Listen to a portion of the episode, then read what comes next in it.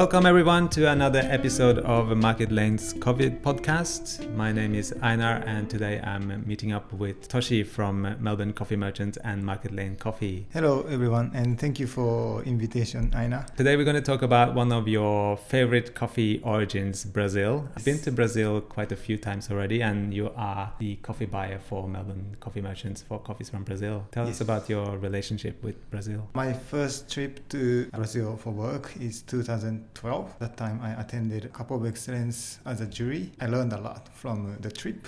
But that time was in like a south part of Brazil called Paraná. So it's different as what we get at the moment. So the coffee we're going to talk about today is a coffee that we had uh, a couple of years already at Market Lane last year, and it's coming back on the menu and the shelf now. It's Sitio Cana from uh, Bahia is the state, and the region mm. is Chapada Diamantina. Can you tell us about your visit to Bahia? My first time was 2015. I think I met Cremon first time, who is a, a producer owner of Sitio Cana. At that time, he was planning to have his own farm, which is Sitio Cana. That time, he was working at uh, Antonio Rigno, who is uh, very famous for Piata area coffee producer. He won a few times for Cup of Excellence. Most people know him already. Cremon is working for him, helping. And also Silvio, who is uh, our exporter. He is also uh, helping and learning uh, coffee from Silvio. Clement is, is still very young. He had uh, birthday recently, so he's 29. Antonio Rigno, we might know his coffee as well. He's producing uh, Sao Judas, uh, which is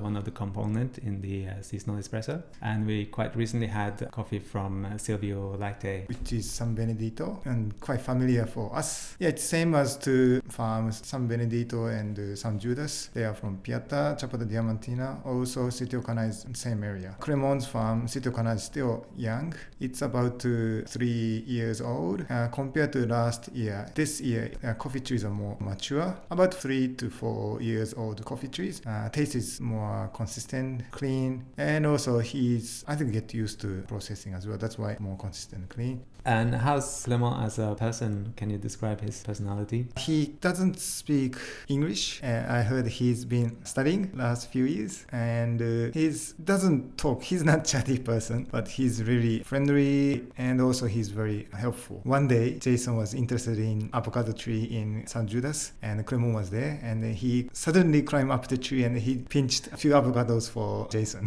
so he's very nice and kind. Also, if he doesn't speak English English? Just a wild guess. You might speak some Portuguese, or how do you communicate?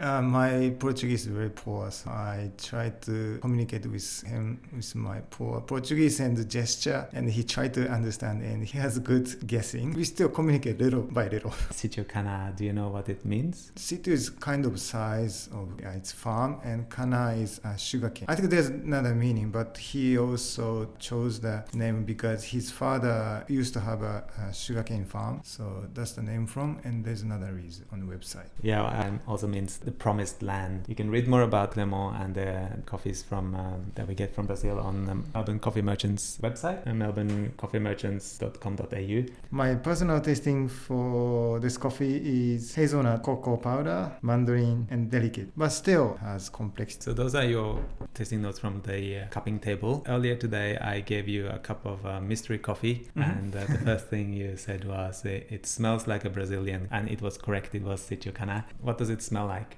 I knew it's from the smell uh, quite fresh crop because didn't get any woodiness, dustiness I normally get from uh, okay quality Brazil, but this is much cleaner. A little bit of citrus orange, orange peel almost. Mm, and mm. also quite low in acidity. Often we describe Brazilian coffees as having chocolatey and, and nutty notes I and a little so. bit lower acidity as well. On the retail bag, this coffee will have tasting notes of maple syrup and almond uh, yes. with tangerine sweetness, which yes. I think is a very good, close. Good mm. description. We have some brewed up yes. here. Same orange, little more hazelnut, nice and long lasting flavor. I also think this, this coffee tastes very clean, quite fruity for a Brazilian. It's like a bright color. Color is bright, mm. uh, and also sweet lingering aftertaste The process of this coffee is pulp natural uh, process. Can Yes. you remind us again what does that mean? Pulp natural process is after harvest coffee cherry, use pulping machine and taking out coffee cherry, then keep the seed and the slimy part is called mucilage and dry them. The character is between natural process and washed process. So we can expect sweet, fruity, and a little bit lower Also, acidity, and, yes. and a nice. Fruitiness. And uh, the label on the retail shelf will just say Catuai varieties, quite common for Brazil. What it doesn't say is this is red and yellow Catuai. Catuai is quite common in I think especially this area. So this coffee will retail for um, $18 for 250 gram and uh, the cup price is uh, $5.80. So I think it will be very popular with our customers. They will recognize it from uh, previous years. Mm. Also the flavor profile is, uh, is easy to recommend for someone who likes uh, a clean, sweet, well-balanced cup. Do you think we can add a splash of milk if we're making it at home? Pour over or plunger maybe? Yes, yes. Great. Yes. That sounds yes, I, I, yeah. It doesn't have a very fruity, super fruity kind of flavor, so more balanced and also nuts uh, in the cup. Uh, definitely, it's gonna work with milk. So this coffee will take over from uh, another Brazilian coffee that is uh, finishing up, Jose Santana. Can you give us uh, some ideas? What's the difference between Sitio Cana and Jose Santana? Both of them are very similar terroir. Uh, the taste is gonna be similar too, but I find uh, Jose Santana is more uh, lime kind of aroma, and Sitio Cana is a little more orange. Cup quality is very similar. If people like Jose Santana, you will like Sitio Cana too. The other coffees on the menu are going to be Ruli, Pedro Flores, and Floropondio. How does it compare to Pedro Flores? Pedro Flores, it's from Bolivia, and uh, I get just a little bit of uh, floralness, adding to nutty and chocolatey, little bit of fruit. The Ruli, the Rwandan coffee, will be maybe a little bit more fruity, a Yeah, little bit more high in acidity, fruity. juicy. Mm. Floropondio is in a different league. It's quite different being a, a geisha varietal and natural process coffee. much smoother. I think uh, someone's looking for kind of silky and uh, chocolatey suits for uh, Pedro Flores. Sitio Cana is a little more hazelnut and nuttiness, balanced orange kind of flavor. Thank you very much for your time. I hope you all have uh, some time to brew up a cup of Sitio Cana when you get it in store and also compare it, uh, taste it next to the other coffees so that you can easily describe the difference uh, when customers are asking. Thank you, Toshi. Thank you. Thank you for listening and thank you for today, Einar. Uh, hope you enjoyed the episode. If you have any questions about Brazilian coffees auf Facebook, 我是就看啊。